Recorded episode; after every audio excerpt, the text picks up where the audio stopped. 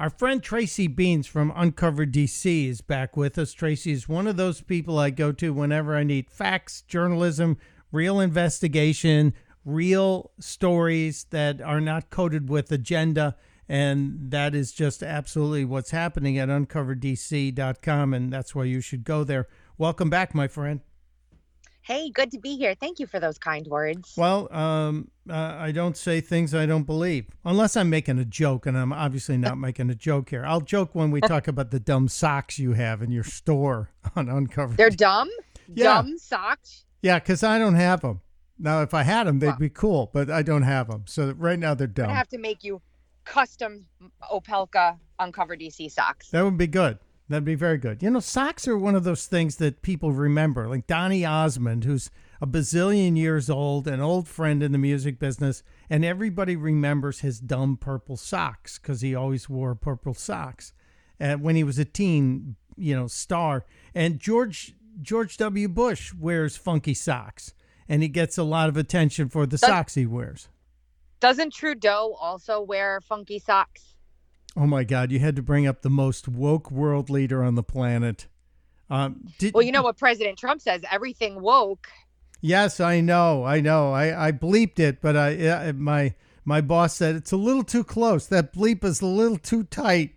So we know what wokeness is. But did you hear Trudeau talking about um the she session and the she covery?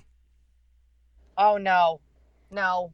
Oh, oh yes. Uh, as a matter of fact, I have it. The uh, the before we get to what's going on at uncoverdc.com, and you're going to update me on all the audits and stuff. Uh, the Canadian Prime Minister was talking about how uh, the the lockdowns and the COVID affected women uh, so greatly in his country that it created a she session, and that needed to be countered with something else. This may be the douchiest moment of the day from well, it was from about three days ago, but here it is.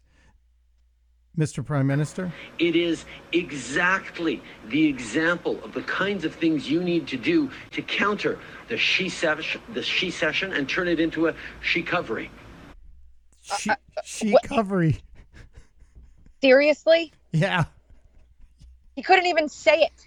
Well, that just tells you how little confidence he had in it. You know, one of his people probably said, Hey, boss, you got to do this. She session, she covery. Trust me, they will eat this up. They'll want a spoon to get the last little bits of it out of the bowl. No. So they're so out of touch. That's what we've learned throughout our time here. Um, absolutely out of touch with with reality. Just like the people, Mike, who actually, um, you know, they went out and wrote huge reports debunking the not yet released report from the Arizona Maricopa County audit. Um, so over the past, you know, week or so, in in the lead up to what we're waiting for now, which are the results of said audit, they went out in full court press, dozens and dozens of pages debunking debunking something that hasn't even been released before it's released. Well, now, Um, now here's the interesting thing, Tracy Beans from uncoverdc.com. We live in a world where uh, where people vote on bills that have not been written. So why wouldn't you expect people to debunk something that has yet to have been read or even released? That's a really good question. I should be prepared for things like that. Um, there's a little bit of a setback, though, Mike, in Arizona today. Uh, Senate uh, President Fann released a statement saying that um, they're they're reviewing a portion of the draft report that came in, um, and the team had expected to have that full draft report to the Senate today, but sadly.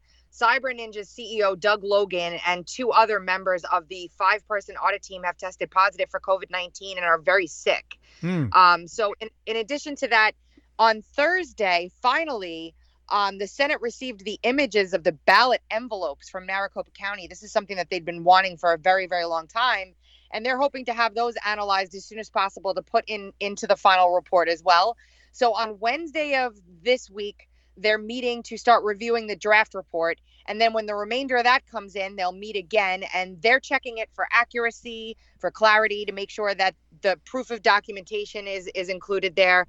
And then once that's finished, the final report will be uh, submitted to the Senate Judiciary Committee there in Arizona, and the findings will be released to the public. So, speedy recovery to Doug Logan and team. Um, COVID is not fun.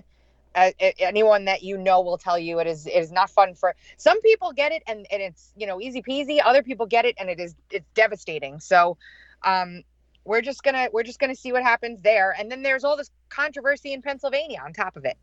Yeah what the heck is going on in pennsylvania with the audit? Because i'm hearing all kinds of mixed reports that there are people who should be allowing this to continue but they appear to be blocking it meaning people who might be on the GOP side of things. I don't understand why anyone has a problem with any forensic audit of something where a large portion of the population is questioning whether or not we uh, we actually had correct credibility associated with our elections. Can can you imagine if a huge, you know, multi-billion dollar government agency told the IG, "How dare you come in and try and take a look at what we're doing here?" how dare you? you know, I know that every it looks like we've just laundered trillions of dollars, but everything's fine, even though it looks that way. You're not allowed to take a look at the books. You can't even poke your nose in this room, you conspiracy theorist. You know, it's it's pretty crazy. I mean, every company undergoes audits. Some people undergo audits, you know, on their own. So it, it's so the Pennsylvania situation. Where does that stand? So Pennsylvania, Corman, the Senate president, has basically removed Senator Doug Mastriano from any sort of role that he could have had with um, with this audit. And it's a very public and very kind of embarrassing spat and argument between them. Um, so he took his staff away. I mean, he literally took Doug Mastriano's staff away from him and reassigned them elsewhere. And so now they're just um, you know, kind of trying to figure out, I guess Corman didn't trust the way Mastriano wanted to run things, and Mastriano doesn't trust the way Corman wants to run things. And so it's kind of, you know, there, there's a committed, they're committed to doing this audit, but how it will be done and to the extent it will be done is now up in the air. And Pennsylvanians writ large, from what I've been able to see, are very unhappy about how this is, you know, turning out. Yeah, deal them face up, people. Just deal them all face up. We're all grown ups. We can we can handle the answer. And ultimately, we all understand nothing is going to change in the results of 2020 but we want to make certain that going forward that every single election going forward from 2022 to 2024 and beyond has zero issues like this because think of all the time and money we're spending on this there's a ton of time and money that's been lost either doing these audits or arguing about them as well. I know. It's a lot of money, it's a lot of time, but it's a necessity. It really is. I mean, there's nothing wrong with doing this. Why wouldn't we want to scrutinize an election like this? It doesn't make any sense not to, especially when, you know, you've got a majority of the populace that just doesn't trust the, you know, the way that these elections were handled. Pennsylvania specifically, Mike, because even their their you know, runoff elections and things that happened just a few months ago were absolutely despicably despicably handled. They had hmm. so many problems. So that just added insult to injury for folks. Well, when are we supposed to hear on any or all of this stuff, Tracy? Well, I think within the next couple weeks, two weeks, maybe 14 days max, we'll get the audit report from Arizona.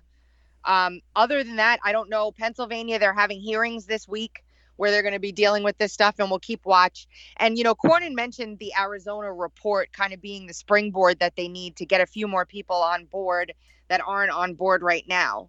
So let's see what happens uh, over the next seven to, to 10 to 14 days. Hmm. Okay. And what else are you keeping your eyes on at uncoverdc.com? Oh, we're always keeping our eyes on things. We're watching um, the COVID landscape for sure and what's going on with some of the EUAs and the approvals for drugs and how effective Regeneron is and some early treatment stuff. We've got the audits on our mind, and we're also starting to poke our head around at Durham again, Mike.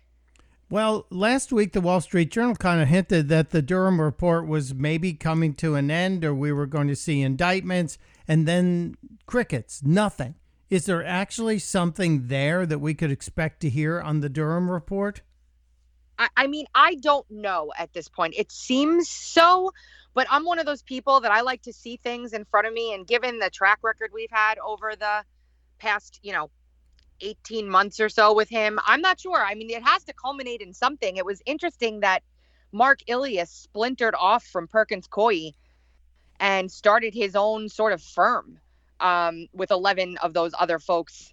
Hmm. That's an interesting uh, happening. So if it's tied to Durham, we're not sure, but it was interesting. What do you read from that in, in about 30 seconds? What do you think that's going to show us?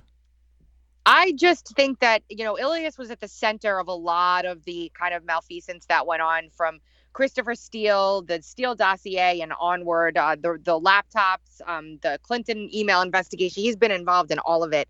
So for him to kind of do his own thing right now in advance of this report coming out just raises an eyebrow. That's all. Oh, well, we'll keep an eye on it. We'll keep an eye on you too. Tracy Beans from uncoverdc.com. We so appreciate you. Thank you.